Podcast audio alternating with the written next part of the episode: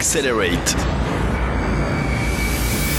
Bonjour à tous et bienvenue sur Accelerate, le podcast qui veut vous parler des secrets de l'innovation avec celles et ceux qui la font. On va parler de l'IA au bloc opératoire et pour cela je suis accompagné de Karim Benzassi. Karim, salut. Salut Marco. On s'était déjà vu une fois, hein, c'était un podcast de Niptech. C'était il y a quelques années déjà où tu parlais d'analyse prédictive avec euh, Benoît Curdi, que je salue au passage lui aussi.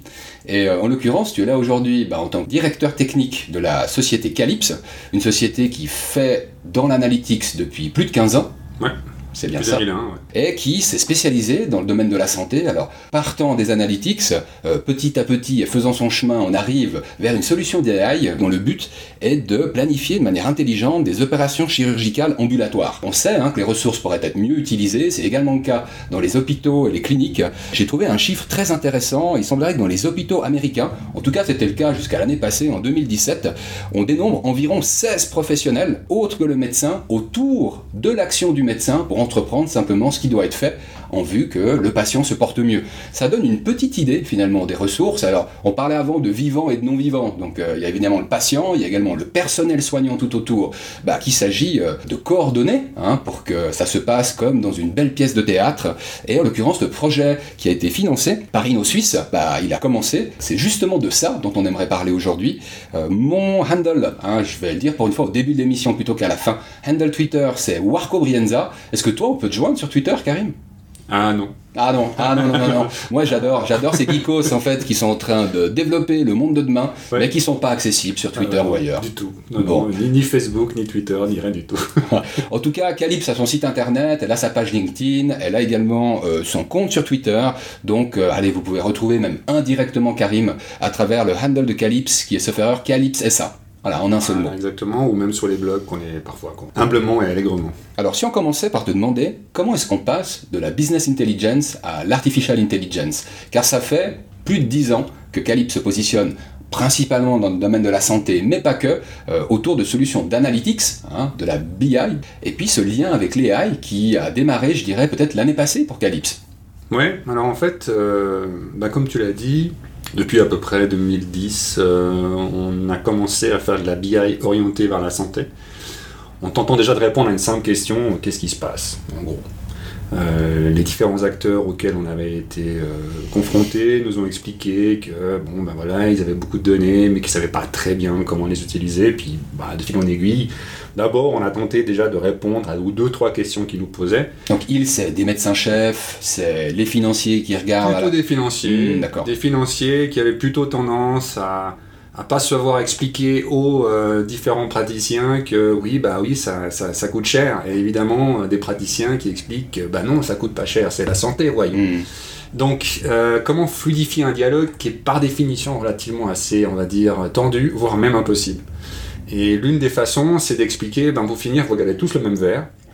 Et c'est clair, il y en a un qui le voit du dessus, l'autre du dessous, mais c'est le même verre. Et si mhm. j'arrive à vous convaincre que c'est le même verre, déjà, vous pourrez déjà mieux vous comprendre. L'image du verre, en fait, vous l'aviez traduite, vous la traduisez toujours d'ailleurs, par un tableau de bord avec des indicateurs qui permettent de mieux comprendre et de superposer les réalités financières d'une part, euh, des opérations et du suivi de ces opérations d'autre part. Exactement. D'essayer de faire comprendre aux uns comme aux autres qu'en effet, le coût de la santé, ben, en effet, c'est un coût, mais derrière ce coût, il y a des activités. Et que ce soit pour un financier de comprendre que ces activités font du sens, et que ce soit pour un praticien de comprendre qu'elles ont un coût. Hmm. Donc forcément, l'un dans l'autre, on arrive à trouver un chemin, et ce chemin, c'est l'optimisation. Hmm. Donc dans ce cadre-là, on a été confronté, alors on est passé par les hôpitaux, les cliniques, les centres médicaux, et puis euh, l'année passée, fin, fin 2016, début 2017, on a eu l'occasion de travailler avec des gens qui nous ont fait découvrir le mode ambulatoire. On ne connaissait pas particulièrement, hein, faut, c'est un métier dans lequel j'apprends tous les jours. Hein.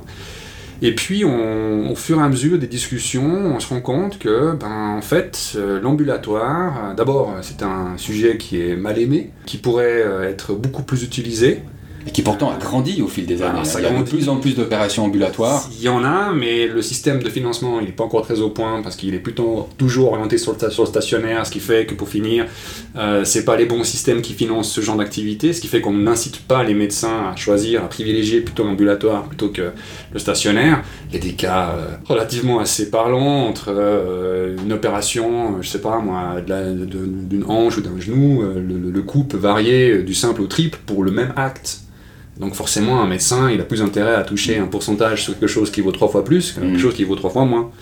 Donc déjà là, il y a toute une réflexion sur, euh, je dirais, comment on le finance. Bon, ça c'était un premier point, mais surtout ce qui m'avait surpris, c'est que ça ressemblait étrangement à un flux. Et puis ce flux-là, euh, il se trouve qu'il y a des gens qui ont maîtrisé depuis très longtemps euh, comment on gérait les flux. Et je pensais à UPS, je pense à DHL, je pense à Mm. des gens qui sont capables d'amener un colis d'un point A à un point B en partant du principe qu'ils viennent chercher le colis chez toi. Entre-temps, euh, ils, ils attendent que tu sois plus ou moins là, ils te font signer un papier. Quand ils mettent dans, le, le, le, le, le pa- le paquet dans le camion, ils vont prendre la route, ils vont s'arrêter devant la petite grand-mère qui tente de traverser, qui prend évidemment 4, 4 minutes de plus qu'il ne faudrait. Et puis à ce moment-là, il rate le feu rouge. Enfin, toutes ces petites choses qui font qu'à la fin, quand il arrive à l'avion, ben l'avion il a raté le créneau, pour x, y raison, mais pourtant, le paquet arrive à l'heure. Mhm. Et ça, c'est un truc qui m'avait toujours surpris. Et ça me fait penser que j'ai reçu le SMS de DHL hier et que je n'ai pas été chercher mon paquet. Ah bah. Donc un imprévu de plus sur une livraison de plus. Et euh, merci à toi parce que du coup tu viens éventuellement de raccourcir euh, le temps lié à cet imprévu. Euh, finalement ce lien avec les AI, Alors voilà, faire avec ce justement, flux. Alors du coup, ben, de par mes vies antérieures, je m'étais rendu compte déjà que dès qu'il y avait des transactions, dès qu'il y avait des flux, on arrivait à utiliser les maths. Et euh, c'est vrai que dans le monde de la santé, la business analytics, enfin plutôt la business intelligence, l'analyse décis- décisionnelle en bon français, enfin les trucs qui sont plutôt du, reporting, hein, bête et méchant, il faut, faut dire ce qui est, euh, il y avait très peu de prédictifs. C'est-à-dire qu'on n'arrivait pas vraiment à se projeter. Alors c'est dommage parce que du moment qu'il y a une transaction, du moment qu'il y a quelque chose qui est fait, où il y a quelqu'un qui vient, qui reçoit un service et qui paie pour ce service, par définition, euh, il y a un profil qui va s'en dégager, il y a quelque chose peut-être qui peut être se renouveler, donc peut-être je peux peut-être prédire la prochaine action, voire même euh, prédire si le gars va revenir, enfin tout Mhm. aussi bête que ça.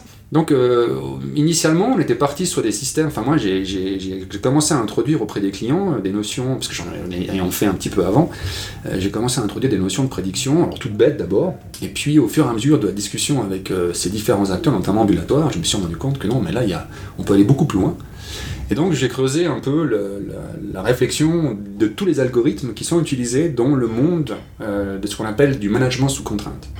Donc qu'est-ce qui permet en gros à des entreprises de définir ok, un flux et que ce flux puisse se produire de façon optimale quoi qu'il arrive? Donc on ne cherche pas à maximiser le nombre d'opérations en, en- en temps d'heure, c'est pas le but. Le but c'est de dire sur 8 heures ou 10 heures, parce que si on mon ambulatoire c'est 10 heures, est-ce que je suis capable de faire 8, 10, 12, 7, 3, qu'importe le nombre, mais le nombre d'opérations optimal pour minimiser toute surprise? Mhm. C'est-à-dire que quoi qu'il arrive, j'en ferai 3, j'en ferai 10, j'en ferai 8, qu'importe, mais je ferai le nombre qui est optimal. Alors évidemment, le but, c'est tout le truc, c'est pas d'en faire euh, trop peu, et pas d'en faire trop non plus. Mhm. C'est pas non plus d'en faire euh, en disant, bah, la machine, est terminée, que de toute façon, euh, il fallait en faire 10, et puis on se rend compte que oui, on en fait 10, mais à quel prix? Toutes les ressources humaines qui sont utilisées, et on en parlera sur ces fameux, ce team autour du médecin, parce que ça c'est une vraie problématique, euh, toutes les ressources humaines qui sont utilisées pour faire euh, ce genre de- de- d'activité, euh, au bout de 4 jours, ils nous expliqueront que ben voilà, vous êtes gentil, mais je me sens pas bien, je préfère rester à la maison. Et là, on va vite se rendre compte que le taux d'absence à moins de 3 jours a bondi, simplement parce que les gens ils refusent de suivre un rythme effréné poussé par une machine. Il n'y a qu'à voir ce qui se passe maintenant dans les, les grands entrepôts d'Amazon.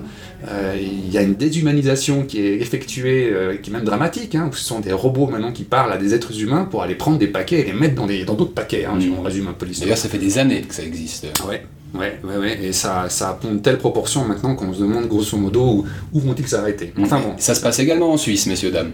Et ouais, et puis je crois que les gens vont commencer à se rendre compte que ça se passe au moment où il y a une, il y a une voix qui va expliquer à un monsieur qui ne fait plus partie du personnel, mais que cette voix elle n'est pas humaine. Enfin bon, ça c'est un détail. On y reviendra tout à l'heure justement. Euh, J'avais une question, j'ai envie de faire un lien par rapport à une chance que j'ai eue, parce qu'on parle tout de même d'un projet confidentiel, donc on doit faire attention à ce qu'on dit, à Ouais. ce qu'on à ce qu'on ne dit pas. Est-ce que tu peux m'en dire plus sur une notion que j'ai vue dans la description de votre projet et qui est l'apprentissage par renforcement? Mais juste pour juste m'assurer que tout le monde ait compris quand même. Mhm. Euh, donc le- ce qui nous a un peu poussé à arriver à, à- à l'intelligence artificielle, c'est que ça fait à peu près 10-15 ans que, les, que des gens utilisent des algorithmes déjà de façon assez, assez optimale et, et assez efficace Mhm. pour transporter quelque chose d'un point A à un point B, malgré toutes les surprises qu'on peut avoir. Donc pourquoi ne pas appliquer simplement ces mécanismes-là? Je suis parti de ce constat-là, hein, en me disant mais euh, on n'a qu'à l'appliquer dans le mode ambulatoire, il n'y a pas de raison, ça faut aussi fonctionner. Mhm. Ensuite, j'ai constaté que c'est une espèce de comédie, euh, tout ça. Comme tu l'as très, très justement dit, il y, a, il y, a, différents acteurs. Il y a du non-humain, il y a du humain, il y a, il y a, il y a un patient au milieu, mm -hmm. on oublie toujours, mais il y a un gars qui se balade et qui comprend pas très bien ce qui se passe. Enfin, il y a un ordre d'apparition. Il y a un ordre d'apparition. Toujours assez marrant quand, notre, en fait, quand on a un siège ultra VIP qui est le lit du patient et qu'on est allongé, quoi. Oui, oui, oui. Et puis quand on raconte que c'est soi-même. mais les, les, là, en plus, le patient, euh, il faut bien se rendre compte, dans le monde de la santé, le patient, il est presque portion congrue dans cette histoire. Hein. C'est dernier, la dernière roue du carrosse. Hein. Là, l'idée, c'est quand même de leur mettre un petit peu au centre du, jeu en, se disant, ok, c'est vrai qu'on lui demande rarement son avis au gars, on lui explique ce qui va se passer, puis on lui fait signer une décharge en lui expliquant que de toute façon, euh, c'est ça ou rien. Donc, euh, il le fait volontiers, enfin volontiers, plus ou moins forcé. Mais l'idée ici, c'est de se dire, bon, s'il y a des arguments qui existent euh, et qui expliquent que fondamentalement, dans différentes entreprises, ça fait des années qu'ils y arrivent et qu'ils y arrivent très bien, pourquoi on n'arriverait pas à faire la même chose dans le monde de la santé? Premier constat. Deuxième constat, ces gens utilisent des algorithmes qui sont démontrés, éprouvés et qui fonctionnent parfaitement. Ne serait-il pas possible simplement de les reprendre? Troisième constat, dans le monde de la santé, est-ce qu'il existe déjà des gens qui ont fait ce genre de choses? Puis on s'est rendu compte que non. En fait, il y a très peu de gens qui ont réfléchi à cette problématique.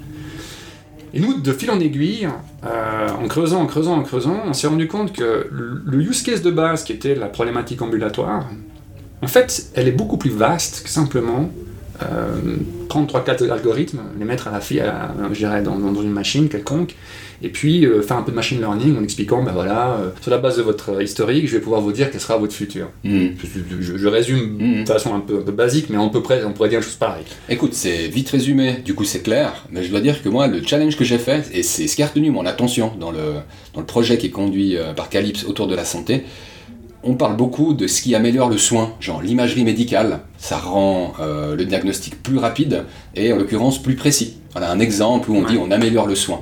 Dans ce cas-là, euh, je trouve qu'on parle également de ce qu'il y a autour du soin. Donc ouais. euh, il n'y a pas qu'une pure notion d'action de, de, médecin, mais le contexte. Et moi je suis prêt à parier que ce contexte, en fait, il coûte une blinde, voilà, sans avoir le détail. C'est exactement, c'est tout à fait vrai. D'abord, on ne maîtrise pas très bien les coûts. Euh, mais je vais y revenir, mmh. juste pour terminer, parce qu'en fait j'ai toujours un temps de retard sur tes questions. Ouais, fais gaffe. Hein, ouais, bah, ouais, on a donc, 30 minutes normalement. C'est vrai, mais, mais, en gros, mais c'est un, un, sujet bon, déjà je pourrais parler des heures là-dessus, mais, mais, fondamentalement, voilà, donc ce qui nous a poussé à faire de l'intelligence artificielle, c'est que on s'est rendu compte, et là je rebondis sur ta deuxième question, du moment qu'il y a des acteurs qui sont humains et non humains, il y a un changement comportemental à mettre en place. Tu peux pas dire à quelqu'un, voilà, il faut venir à telle heure, monsieur ou euh, dire à une machine il faut être prêt à telle heure. Une machine, tu peux encore te démerder, pour te débrouiller pour faire en sorte qu'à la fin, bon, euh, fondamentalement, euh, elle est prête au temps T. Tu peux gérer des plans de maintenance, tu peux gérer des plans logistiques, tu peux gérer plein de choses comme ça, ça devrait plus ou moins la faire. G le fait très bien pour ses avions, et par mmh. exemple, tu ne fasses pas pour une simple salle d'opération avec la machine qui fait ping. Hein. Tu t'assures que la machine qui fait ping soit là au bon moment. Bon. Maintenant, pour un être humain, il y a des êtres humains qui sont plus ou moins sensibles. Un patient, en général, tu vas pouvoir lui dire attention, vous avez un rendez-vous à telle heure, euh, attention, euh, mais même ça, ça pose des soucis. Ce qu'on appelle le principe du no-show, c'est-à-dire une ressource, qu'elle soit un patient, un praticien, un technicien, peut très bien ne pas se présenter. Pour X, Y raison. Mmh, ou pas à l'heure. Ou pas à l'heure, mmh. ou, avoir, ou devoir subir la même grand-mère qui est passée auparavant, mais qui maintenant s'est arrêtée devant le patient, puis du coup il a raté son créneau. Tout est possible. Mmh. Donc, la première chose qu'on doit se dire, c'est que si on fait quelque chose dans ce monde-là, est-ce qu'on est capable aussi d'envoyer les bons triggers, les bons messages pour inciter les gens à changer leur façon de se, comporter?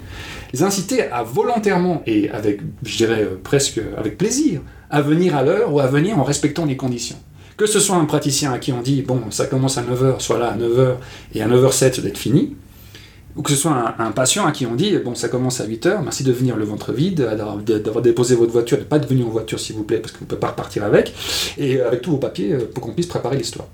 Donc euh, oui, c'est possible, mais du coup on doit appliquer d'autres formes euh, de technologie. Il y, a, il y, a, des algorithmes qui vont nous donner un certain nombre d'informations, et puis on va utiliser aussi euh, ce qu'on appelle des théories euh, de changement comportemental, issues de la psychologie, qui vont nous permettre de, de, façonner le message, ils vont nous permettre de, de, réfléchir à quel moment on doit envoyer ce message, quel type de message on doit envoyer. Du coup, on doit faire du profiling. Pourquoi j'envoie un message comme ça à toi mmh. et pas un autre? Et du coup, on se rend compte que le nombre de variables qu'on va devoir traiter devient colossal. Là, les premiers prototypes qu'on fait, on, on, dépasse allègrement les 500 variables. On se dit, bon, ok, euh, et ça, c'est juste pour un flux.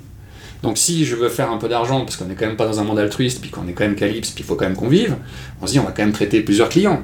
Donc du coup, euh, multipliez pas, attends, mais là, je- c'est bon, j'y arriverai plus. Humainement parlant, c'est pas possible. Dans le sens il peut y avoir plusieurs flux pour un établissement Alors, hospitalier. Il peut y avoir plusieurs salles d'opération Mmh. déjà, et puis il peut y avoir plusieurs salles, d'hospi- euh, comment dire, euh, euh, établissements en parallèle que nous traitons. Ce qui fait que d'un coup, ça devient colossal, et que là, c'est plus simplement des simples algorithmes. Il va falloir réfléchir à comment on va traiter. Donc il y a une vraie problématique, il y a un vrai challenge. Du coup, on, a, posé un peu euh, toute cette problématique à plat, et on a, émis une réflexion sur comment on pourrait répondre à, ce défi qui, est- énorme. hein. Alors comme tu l'as dit, euh, euh, il y a plein de coups cachés dans ces histoires, et beaucoup de gens se sont focalisés sur le diagnostic, sur le soin, comment améliorer. Mais bon, la problématique de bas étage, la logistique, vous voyez, non, mais ça, c'est- c'est pour les gains petits. Mmh. Bon, bah alors, nous serons des gains petits, mais on va s'occuper de ce, de ce problème-là. Mm. Comment améliorer la planification de toute activité au Ouais. sein d'une ent- entité hospitalière? Un autre truc que je trouve hyper intéressant, tu me profites, euh, je profite de cette courte interruption. Je trouve que l'aspect coût, hein, ce que tu as dit logistique, mais en fait derrière cette logistique, je pense qu'il y a une grosse partie du coût euh, total de la santé qui s'y Oui. cache. Bien sûr. Euh, je pense qu'on a en partie voulu traiter, aborder ce problème avec une question législative. Tu vois, typiquement, euh, Tarmed, voilà, à un moment donné, bah, on a voulu hein, minuter, on a voulu processer.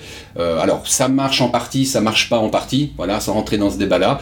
Et euh, j'aime beaucoup l'idée que plutôt que de mettre un cadre législatif, il y a finalement un cadre d'accompagnement où ces contraintes, ou ces conditions, en fait, je crois que c'est le mot que tu as utilisé, ne sont plus vraiment perçues comme telles, mais comme une best practice que tu as vraiment intérêt à suivre, aussi pour un intérêt propre.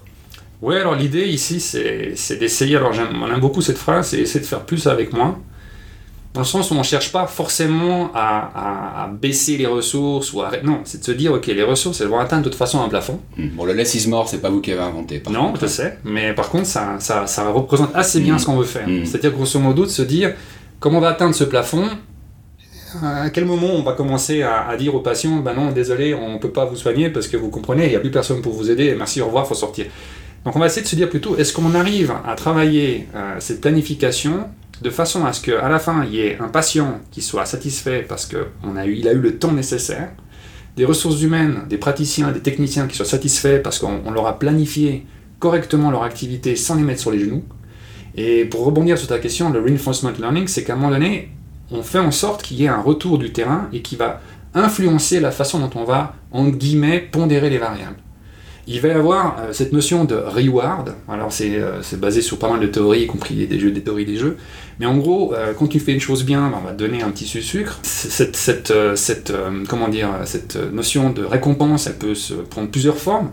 Ça peut être quelque chose de visuel, ça peut être quelque chose que tu, dont toi-même tu te rends compte, mais ça peut aussi quelque chose qui n'est pas visible, mais qui va venir influencer la prochaine fois que je vais recalculer l'histoire. Euh, donc il y a tout un cycle hein, qu'on met en place avec des algorithmes qui vont euh, s'auto-pondérer en fonction de ce qu'ils vont découvrir. Mhm. La deuxième problématique qu'on a, c'est qu'on ne peut pas venir voir des gens dans le monde de la santé en expliquant que oui, euh, voilà, euh, nous on pense avoir raison et vous, vous êtes tous des, des- des- des gens un petit peu sympathiques, mais vous avez, vous avez tout faux. Mhm. En fait, chaque hôpital, chaque établissement de santé a mis des années à mettre au point un certain nombre de protocoles. Ces protocoles font du sens. Ils correspondent à une problématique qui est de terrain et qui est posée et qui est réelle. Mais le fait est que souvent, ils n'arrivent pas à voir ou ils ne veulent pas voir, parce qu'il y a aussi des notions de, de fierté, qui met parfois mal placées, mais qu'importe. Ils n'arrivent pas à voir, en tout cas, les résultats de leur activité comme ils devraient le voir. C'est-à-dire de façon factuelle, de façon evidence-based. Mhm. Cette fameuse myopie, hein, quand on est un petit peu trop près du, euh, du problème. Exactement, exactement. Voire même quand on n'a pas envie. Je prends un simple cas, le fameux problématique du benchmark. On doit benchmarker. Et le benchmark est sain.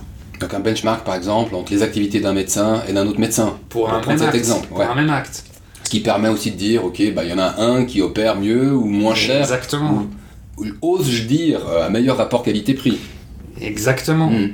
Et ça pose d'autres questions sous-jacentes. Pourquoi tout d'un coup il y a des médecins où pour le même acte, avec des temps qui sont allez, plus ou moins similaires, mais il y a un taux de retour qui est excessivement plus élevé pour l'un que pour l'autre. Ouais. Puis l'attractivité de cette information, bah, je peux m'imaginer qu'elles sont importantes pour un médecin-chef, euh, a fortiori pour la direction d'un hôpital ou d'une clinique, euh, une assurance pour avoir un intérêt renouvelé pour ce genre de questions, euh, mais sous un autre angle. Après, chacun peut y voir comme il veut Mhm. euh, ce fameux verre, Mhm. à moitié vide, à moitié plein. Mais ce qui est certain, c'est qu'au final, cette notion de benchmark, elle est essentielle parce qu'elle va nous permettre d'anticiper un certain nombre de problématiques. Le but ici, c'est pas de pointer du doigt en disant, ben voilà, vous, vous êtes bon, vous n'êtes pas bon. Non, le but, c'est de dire, moi, je pars de votre réalité. Votre réalité, elle fait apparaître un certain nombre de, de, faits, des constats, que ben, le médecin numéro 26-27, on ne sait pas qui c'est, moi le nom, je m'en fiche, hein, le nom du patient, le nom du praticien, à la limite, si, ça si le nom euh, il est anonymisé et que seule la direction a conscience des noms qui est derrière ces numéros, ça nous va très bien. D'ailleurs, euh, on est vraiment, on pousse beaucoup à cette, cette approche-là. Mais il s'avère que euh, dans toute l'équation, le praticien joue un rôle important, les techniciens jouent un rôle important. Je prends le simple cas de l'anesthésie, par exemple, c'est un cas vraiment intéressant. Un anesthésiste, on, on, prend souvent comme analogie l'anesthésie, c'est comme le décollage d'un avion. c'est au moment le plus critique, au moment où tu décolles, euh, si un émoteur flanche, tu t'écrases. L'anesthésiste, s'il si, rate son évaluation, si tu donnes une dose qui est juste pas la bonne, ben, tu vas commencer à souffrir ta race. Et si tu donnes une dose qui est juste un peu trop euh, ce qu'il fallait pas, tu risques de passer de, vraiment passer à trépas. Ce qui mm. serait un peu dommage. Donc tu es toujours un peu entre deux eaux. Et puis l'anesthésiste ne travaille jamais seul. Il y a un médecin anesthésiste, puis il a toujours des techniciens avec lui. Et c'est souvent des duos.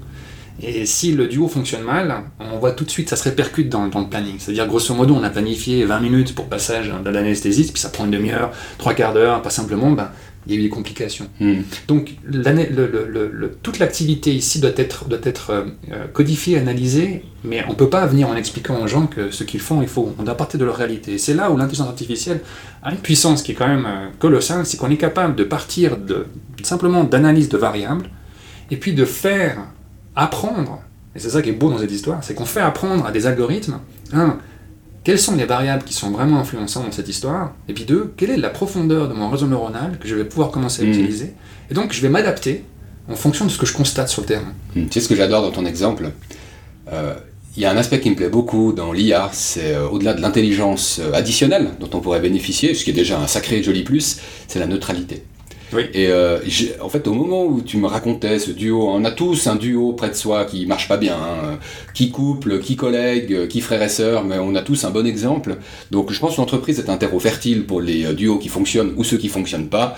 Je pense qu'une IA, euh, hein, avec on va dire sous l'égide du, du, principe de l'apprentissage par renforcement, elle arrivera à la conclusion que ce duo, en fait, il n'est pas optimal. Exactement. Mais en tant qu'humain, on pourrait s'acharner à vouloir améliorer ce duo. Je pense que la neutralité de l'IA amènera simplement à ce que ce duo ne se reforme pas. Exactement. Voire même à proposer une meilleure solution. Mm-hmm. Et c'est intéressant dans cette histoire, c'est comme tu l'as dit, c'est neutre, ça se veut factuellement euh, basé et, et, on va dire démontré, et on peut venir avec des arguments. C'est argumenté on peut expliquer que quand vous êtes les deux, ben voilà le résultat que vous avez obtenu, et quand c'est, je change simplement en mettant une autre personne, voilà le résultat qu'on pourrait mmh. obtenir. Et si on faisait telle et telle modification, on pourrait obtenir tel résultat. Et c'est tout l'intérêt de cette, approche, c'est de se dire, c'est pas simplement euh, apporter un nouveau, une nouvelle planification, c'est non seulement identifier les facteurs bloquants, apporter des véritables réponses, et ces réponses, c'est en combinant tel et tel facteur, en combinant telle et telle variable, vous pourriez baisser, réduire, euh, améliorer. Et on parle de trois gros facteurs. Hein. Le premier, c'est le no-show, donc le fin simple fait qu'une ressource, et quand je parle d'une ressource, n'importe laquelle, n'est pas là. Parce qu'au final, ce qu'on veut, c'est comme tu l'as dit, hein, c'est une comédie. Hein, tenter, pour que la comédie fonctionne bien, il y a un rythme, il faut que ce rythme soit maintenu. S'il n'est pas là, ben, déjà tout s'écroule.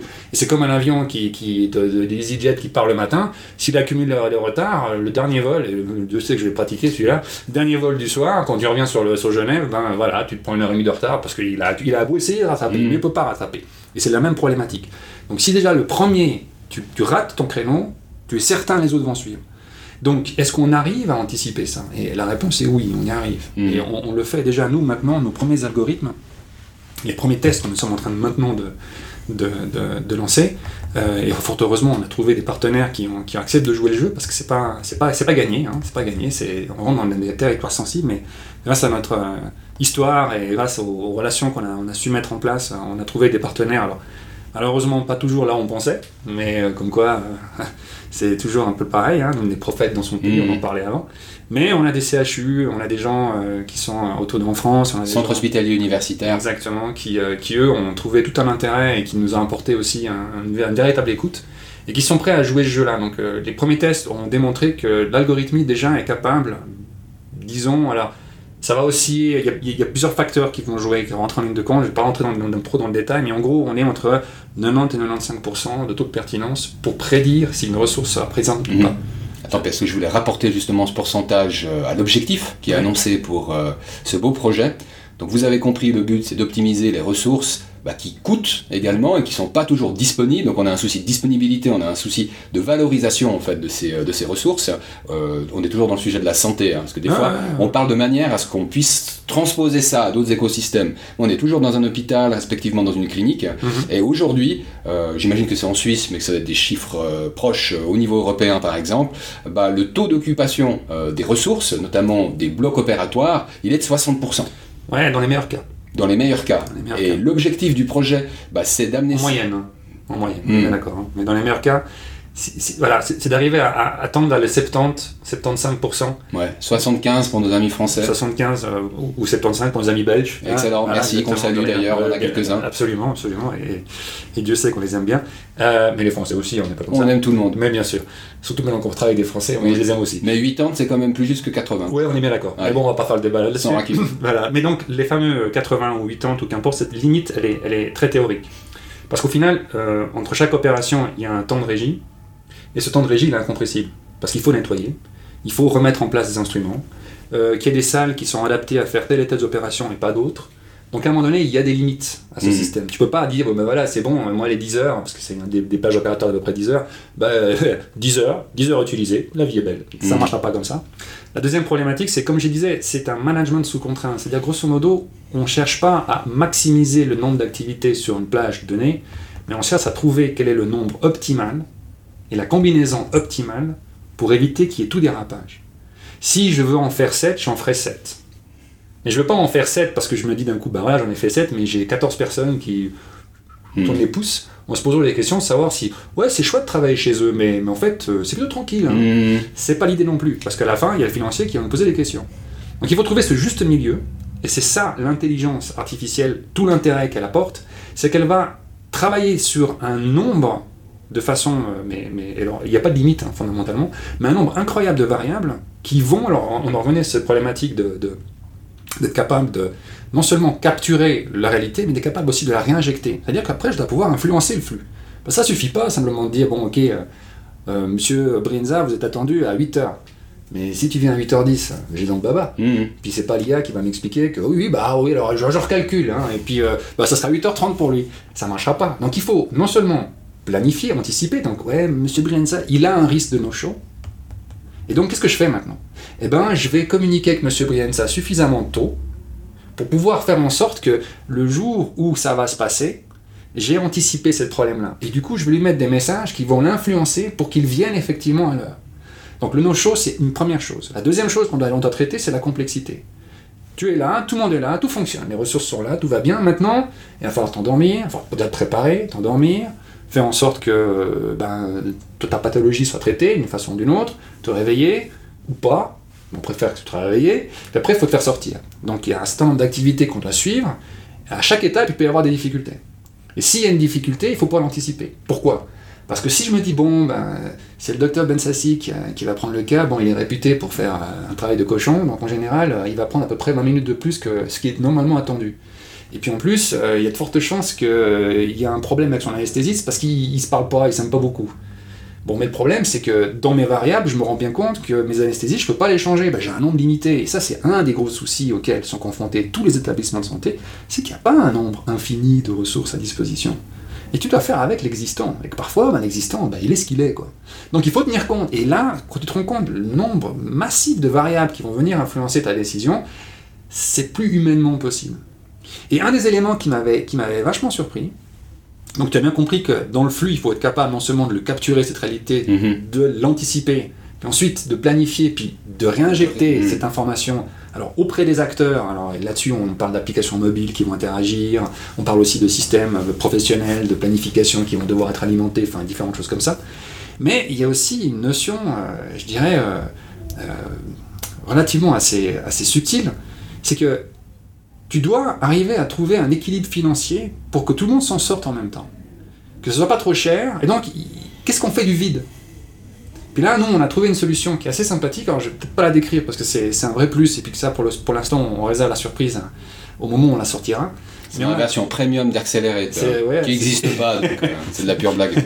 Mais en tout cas, on a trouvé une, une- une réponse assez, assez maligne qui fait qu'on on va pouvoir, euh, euh, disons, mettre au même plan des, éléments qui sont euh, très humains très altruiste, où dont le but à la fin c'est de faire en sorte que des ressources puissent travailler de façon aussi optimale que possible, et puis financière, parce qu'à la fin il y a quand même un coût, et ce coût doit être quelque part traité et géré.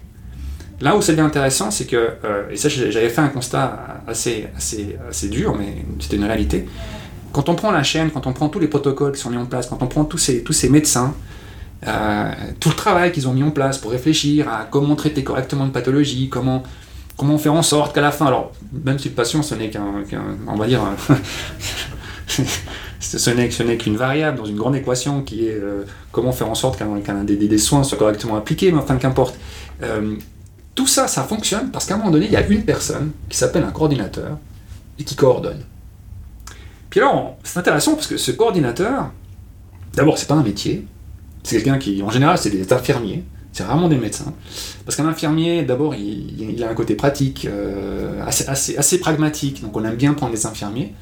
Euh, c'est des gens qui ont une capacité de parler à des médecins, à comprendre quelle est la problématique d'un médecin, et puis à pouvoir lui aussi, quelque part... Donner échange. Bah voilà, exactement, et lui expliquer que ouais, ouais on me la fait pas, mais c'est bon, je comprends ce que tu veux me dire.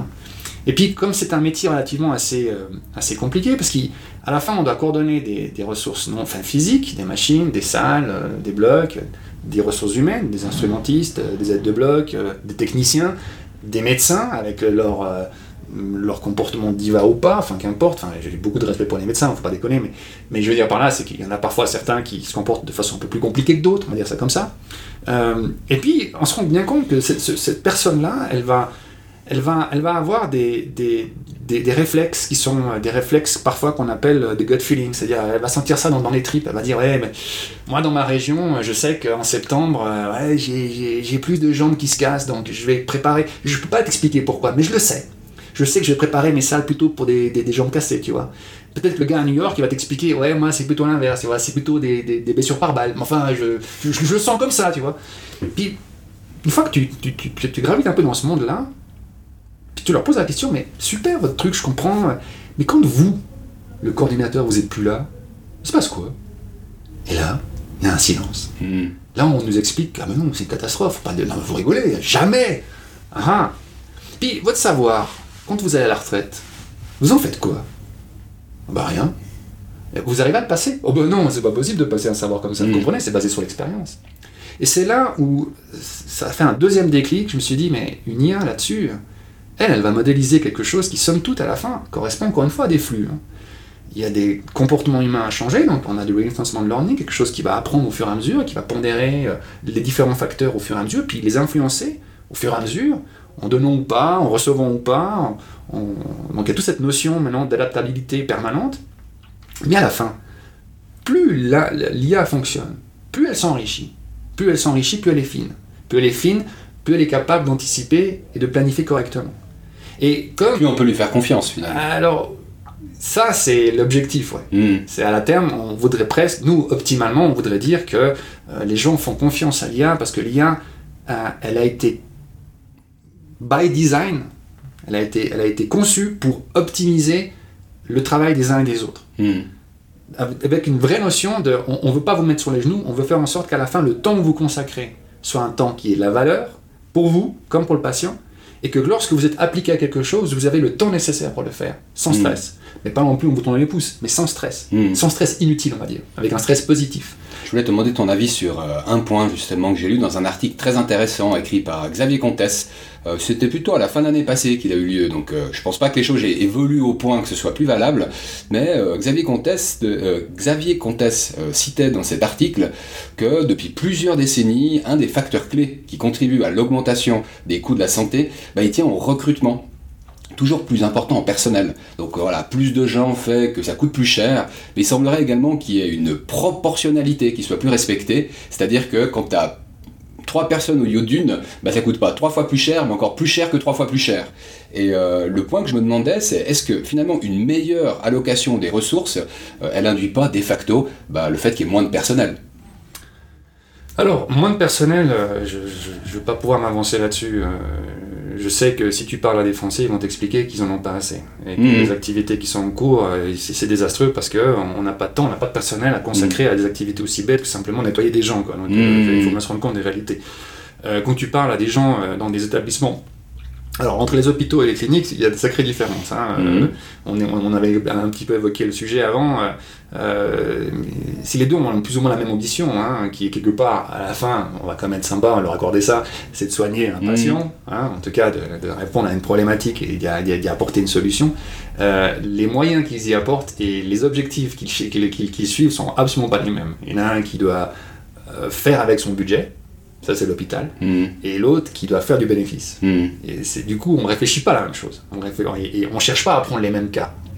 Euh, et c'est intéressant parce que ce que dit euh, Monsieur Comtesse, c'est partiellement vrai dans le sens où euh, euh, rajouter 3, ETP ou 3, trois personnes équivalentes en plein dans une, dans une, je dirais une activité qui est déjà bien cadrée, peut-être ça va soulager certains, mais en fin de compte, la première problématique auquel ils sont confrontés, c'est l'absentéisme c'est que les conditions sont telles que les gens, de toute façon, même si on en a 150, il y en a au moins une trentaine, 30% qui sont pas là. Mhm. Et, qui- et ensuite, il y a les gens qui partent simplement, qui ne reviennent plus. Ouais. Donc on a des sérieux problèmes dans la gestion même de ces, de ces, et la planification même de ces ressources. Tous les responsables RH qui nous écoutent euh, doivent bien comprendre ce problème. Alors, je pense qu'il est de nouveau valable dans la santé, mais il est valable dans tellement d'autres écosystèmes. Ah, ça, c'est sûr. Et ça, c'est aussi un constat sur lequel euh, je, je m'étais je m'étais posé la question. Mais, mais pourquoi, lorsqu'on fait des planifications, on on- on n'arrive jamais à, prendre en compte les, invariants Alors, il y a les invariants qui sont euh, classiques. hein, euh, ben voilà, euh, on sait que dans le monde de, de la planification ambulatoire, il y a 2% qui sont incompressibles, qui sont les, les actes de Dieu, les, les choses impossibles, mais qui arrivent, hein, le petit rouage qui vient euh, chambouler toute la machine, ok. Bon, ben, donc il y a toujours un peu de marge de réserve. Enfin, ce à quoi on, est confronté, c'est que les gens ben, ils se disent, ok, ben, moi je vais planifier avec ça, puis je vais encore prendre ma propre marge de réserve, parce que vous comprenez. Et puis, quand on, donc on se rend compte que quand il y a des planifications qui sont faites par des hommes, il y a souvent beaucoup trop de réserves qui sont allouées, et que parfois elles sont pas faites ou mises au bon endroit. Mhm. Et que parfois aussi il y a des habitudes qui sont prises, des mauvaises habitudes. Ce qui fait que cumulé avec le nombre de gens qu'on qu'on dit, mais les gens qui sont pas là, les mauvaises habitudes, le fait aussi que, euh, ah vous comprenez, euh, moi je me sens pas responsabilisé parce que pour finir, euh, bah, ça me concerne pas moi tout ça, moi on me demande de faire ça, je fais ça. hein. Mhm. Et tout ça va faire en sorte qu'à la fin, le coût, ben, c'est un ensemble. On est toujours un accident, c'est jamais une cause unique, c'est un ensemble de typiques de causes qui sont ben, c'est typiquement pareil ici. Et donc là, l'objectif de, ce- genre de technologie, c'est de venir. Alors, nous, on a tendance à dire, on n'est pas là pour remplacer, même si à terme, on pense que de toute façon, il y a trois choses qui sont indéniables. Le premier, c'est que les données, de plus en plus, euh, on va être entouré. Et on parlait du Quantify Me, genre des choses comme ça. Euh, les, les, alors, les Quantify Me ne va pas venir influencer notre démarche, c'est clair. hein. c'est des choses qui sont totalement à part. Puis on peut discuter des heures là-dessus sur l'intérêt de ce truc, mais enfin qu'importe. Euh, ce qui est important dans cette histoire, c'est que euh, des IA, il va y en avoir de plus en plus. Euh, il y a des IA qui vont faire du diagnostic, ça existe déjà. hein. Il y aura des robots, mais déjà, maintenant, mais des robots qui sont de plus en plus indépendants. Le robot Da Vinci totalement indépendant, il est pour 2030. Donc euh, il te regarde, euh, il a ses petites pinces, il te découpe, il te soigne, il te recoue tout seul. Donc ça, déjà, euh, il y a déjà des gens qui se posaient des questions sur la suite. Alors, est-ce que effectivement, quand on dit tout seul, euh, je, mets des guillemets dans tout ça, hein, mais euh, je veux dire, il y a quand même euh, pas mal d'actes maintenant qui commencent à être euh, gentiment euh, bien maîtrisés et on arrive gentiment à faire en sorte que le soft euh, vient bien compléter le Mhm. hard. Et le hard, euh, si on prend un Da Vinci par exemple, qui est un robot manipulateur, enfin un Et robot qui est testé à l'hôpital à Lyon, Ouais. si je me trompe pas. non, Da Vinci, il est utilisé tous les jours euh, par la source, euh, ils ont Excellent. plâtres, donc c'est... Il y a des vidéos assez... Assez La Source à Lausanne. par exemple, qui, qui en utilisent beaucoup. Euh, mais il n'y a, pas que, hein, il y en a d'autres. hein. Euh, il faut se rendre compte que c'est des objets qui sont excessivement incroyables parce qu'ils ils, vont traduire euh, les gestes du praticien, donc du médecin, euh, du chirurgien expérimenté, euh, expert dans, son domaine, hein, et c'est clair, mais alors qu'il soit ici ou qu'il soit au fin fond du Japon, ça change rien. Il, aura sa console et il fera les mêmes gestes et ils seront répercutés de façon extrêmement précise par ce robot. Mais ce robot, lui, il trempe pas. C'est tellement vrai que le- le- le- le- le- les gens, quand ils, passent entre les mains du, robot Da Vinci, ils, ont des cicatrices plus petites, et puis le taux de- de- de- le temps nécessaire pour s'en mettre sur, sur pied est beaucoup plus court. Donc ça veut dire que le- le- la précision ici joue un rôle. Mm. Et si on commence à, à- à appliquer une IA, et il y, a il y a des recherches qui sont en cours, hein, euh, parce qu'à la fin, euh, ben, il y a une analyse de la situation, donc il y a des caméras qui sont capables maintenant euh, de prendre des, des images et de les analyser et d'en tirer des conclusions. C'est aussi vrai aussi pour des radiologies, enfin, tout ce qui s'ensuit. Mais là, on n'est pas encore arrivé à quelque chose qui va permettre d'eux, mais il y a déjà des robots euh, soft qui font des diagnostics et qui sont mis en concours avec euh, des médecins. Donc tout ça, c'est en cours. Et c'est vrai qu'il y a beaucoup d'argent qui est mis là-dedans. Et nous, on n'a pas voulu se mêler à cette grande bagarre euh, où tu as des IBM, des Google, tu as, des grandes boîtes qui sont, vraiment qui mettent beaucoup, beaucoup d'argent pour essayer d'arriver à créer l'IA ultime.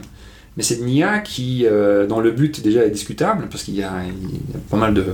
Par exemple, les IA qui s'occupent des maladies orphelines, ça c'est tout à fait intéressant, parce que les, les, les pharma ne sont pas forcément intéressés à ce genre de choses. Par contre, euh, avec des IA, oui, on peut commencer à réfléchir, et là, il y, a un vrai, il y a un vrai besoin qui est, qui est couvert. Euh, bref, toutes ces, toutes ces IA arrivent dans le marché. Et quoi de mieux, c'est notre pari, qu'une IA pour parler et gérer avec des IA. Donc ça, c'est mhm. un premier point, c'est que à la fin, quand tu vas te retrouver avec toutes ces machines, tous ces robots qui vont gentiment envahir, euh, je dirais, le, terrain de la santé, et qui vont être simplement conduits par des problématiques financières, une des raisons pour lesquelles on a Da Vinci, qui a un certain prix, hein, mais c'est qu'à la fin, ben, on se rend compte que ben, je peux faire beaucoup plus d'opérations, que c'est toujours régulier, qu'il est jamais en panne, enfin qu'il ne fait jamais grève, qu'il ne pose jamais de questions. Euh, ce genre de petites choses comme ça commencent à, commencent mhm. à, comment dire, à porter leurs fruits, mhm. euh, quand on a des systèmes de distribution de stock qui sont maintenant automatisés, qui font que pour chaque patient, je distribue exactement la bonne dose, du bon machin, du bon truc, ben, on sent qu'on a moins de coulage. Du mhm. coup, ben, ça fait du sens. Et justement, une question. Euh, d'ailleurs, ça sera gentiment la dernière question. Euh, je bois tes paroles, j'imagine que euh, l'audience en fait tout autant. Malheureusement, on a dépassé le temps réglementaire d'une telle portion que je vais devoir quand même jouer mon rôle de timekeeper. Et cette question-là, je voulais lui consacrer encore quelques minutes et je suis heureux que tu m'aies tendu la perche sur les cas d'usage. Parce qu'en fait, dans l'étude perspective à laquelle participe Calypse, hein, dans le cadre de l'association La Data, eh bien, elle souhaite démocratiser hein, la compréhension de l'IA et également comprendre bah, finalement à quoi ça peut bien servir quand on s'adresse euh, aux bonnes gens, les représentants de PME euh, qui sont pas forcément ces corporates qui peuvent investir massivement dans des projets ad hoc. Euh, donc j'avais en fait envie de reprendre une des questions de l'étude perspective, celle où on demande aux sondés dans quelle mesure il ferait confiance à une IA pour mener à bien telle ou telle tâche. T'es d'accord de te prêter à l'exercice Mais bien volontiers. Parce qu'un expert de l'analytics et de l'IA comme toi, je serais curieux de voir, en fait, on va commencer facile. Hein. Euh, qu'est-ce que tu peux penser d'une IA pour effectuer un diagnostic médical entre aucune confiance, peu de confiance, avec confiance ou pleine confiance? Alors avec confiance, et en étant déjà convaincu que ça fonctionne, et que ça ne peut aller que euh, dans, le meilleur des mondes, entre guillemets. Mais mmh. je pense qu'en effet... Euh, euh, les IA ici vont jouer un double rôle. Le premier, c'est qu'elles vont, elles sont déjà capables de diagnostiquer. Il y a déjà des concours hein, qui sont faits. Mmh. Et on constate qu'entre des urgentistes qui ne sont pas des crétins, hein, qui sont vraiment des gens capables de prendre des décisions rapidement, d'analyser les situations, euh, ils font tout aussi bien que les IA ou inversement, comme tu as envie de l'entendre. Mais par contre, les cas extrêmes auxquels un urgentiste n'a jamais été confronté, eh bien, une IA, elle, va le repérer. Et si un gars, par exemple, vient à New York en disant voilà j'ai bobo, puis qu'en fait euh, il a, je sais pas moi, une maladie rare africaine qu'il a contacté, il a contracté parce qu'il a passé 4 jours là-bas puis que personne n'a compris ce qu'il avait exactement, euh, les IA vont le repérer. Ce que ne pourra pas faire un urgentiste, qui va, mm. va se poser des questions. du coup, il y a un temps ici qui. Précieux. Bah, mm. Donc moi, je pense qu'en effet, les IA ici ont tout un rôle à jouer et moi, j'ai plutôt confiance. Deuxième point, assurer ta sécurité physique. Aucune confiance, peu de confiance, avec confiance ou pleine confiance. Alors je dirais, euh, d'un point de vue euh, purement théorique, euh, dans un monde parfait, idyllique, où tout le monde est beau, tout le monde est gentil, moi j'aurais confiance. Mais la réalité c'est qu'une IA répond toujours à des besoins qui sont pas forcément louables. Et encore, encore vachement humains quand même les besoins ah, bah, des IA actuels. non, mais simplement, c'est le principe même de la Google Car. Hmm. à, quel objectif répond-elle effectivement? Euh, c'est le fameux paradoxe du euh, quand on arrive dans un virage, euh, il y a un groupe de gens qui manifestent et il y a un passager dans la voiture. Bon, le choix est simple, soit je rentre dans les gens puis je tue les gens mais je protège le passager, soit je précipite la voiture contre un arbre, je tue le passager mais j'ai protégé les gens qui étaient en train de manifester. Qu'est-ce que je choisis? Hmm. Et la réponse pour l'instant elle est malheureusement triviale, c'est que la Google Car est privée. Donc euh, la Google Car, elle se protège, et tant pis pour les malheureux crétins qui manifestent sur la route. Bon, je caricature, mais fondamentalement, euh, c'est la même problématique sur la protection individuelle.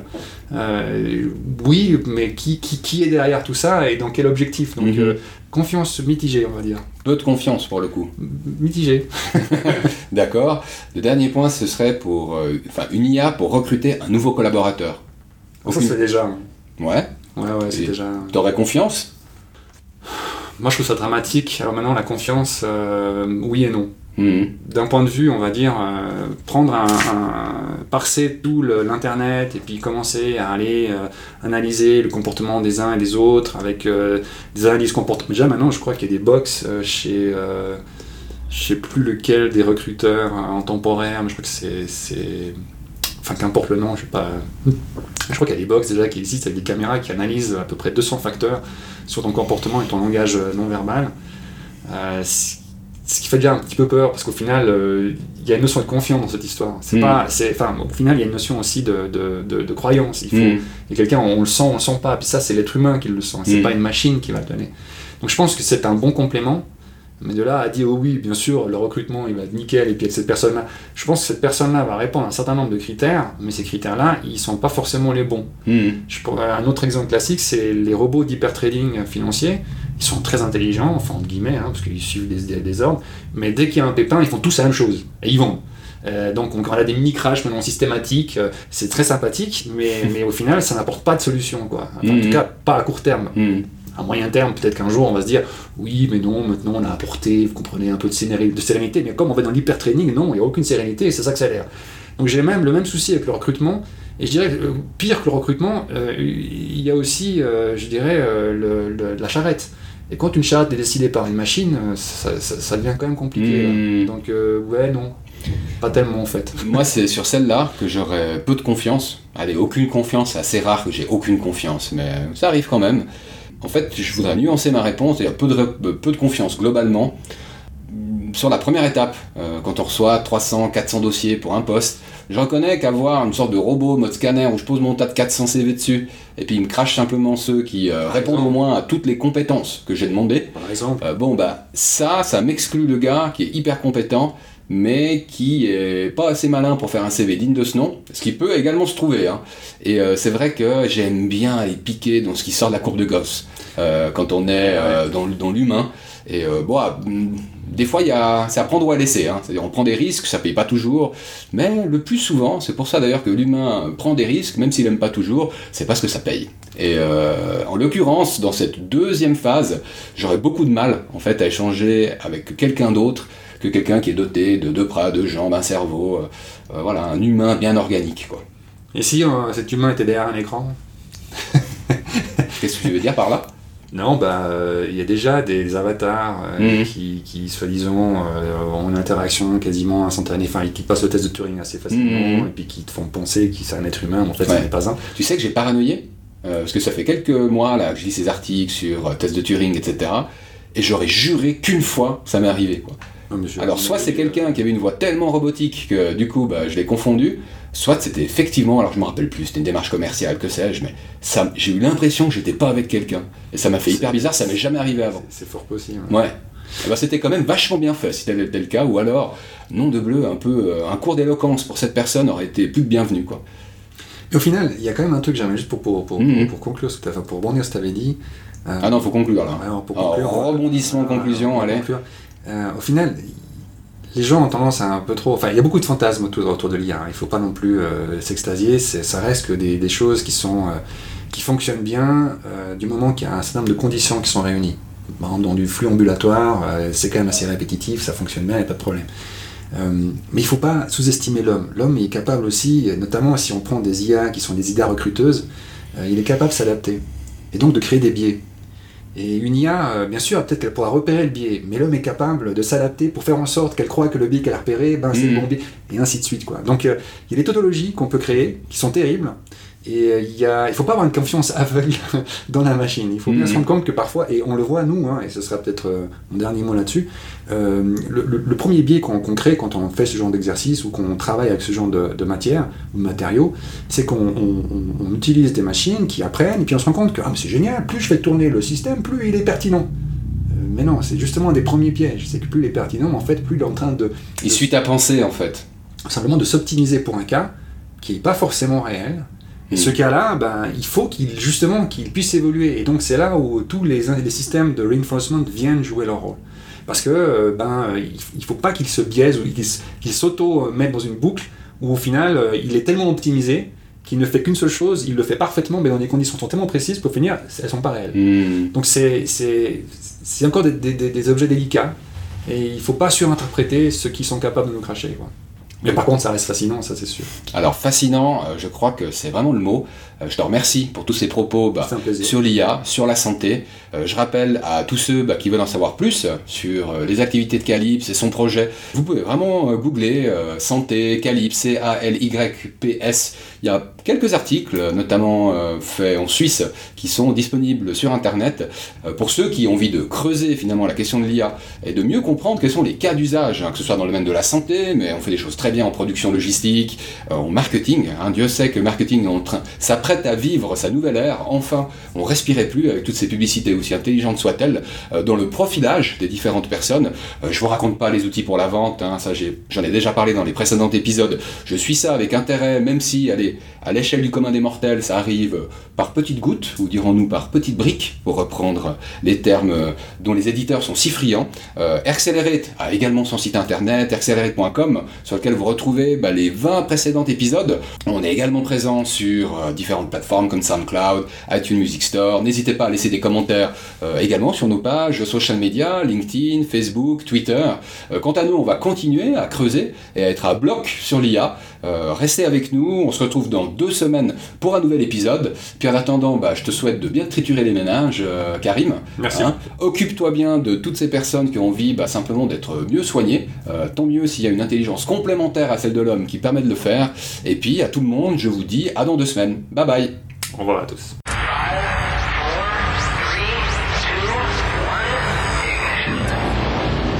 Accelerate.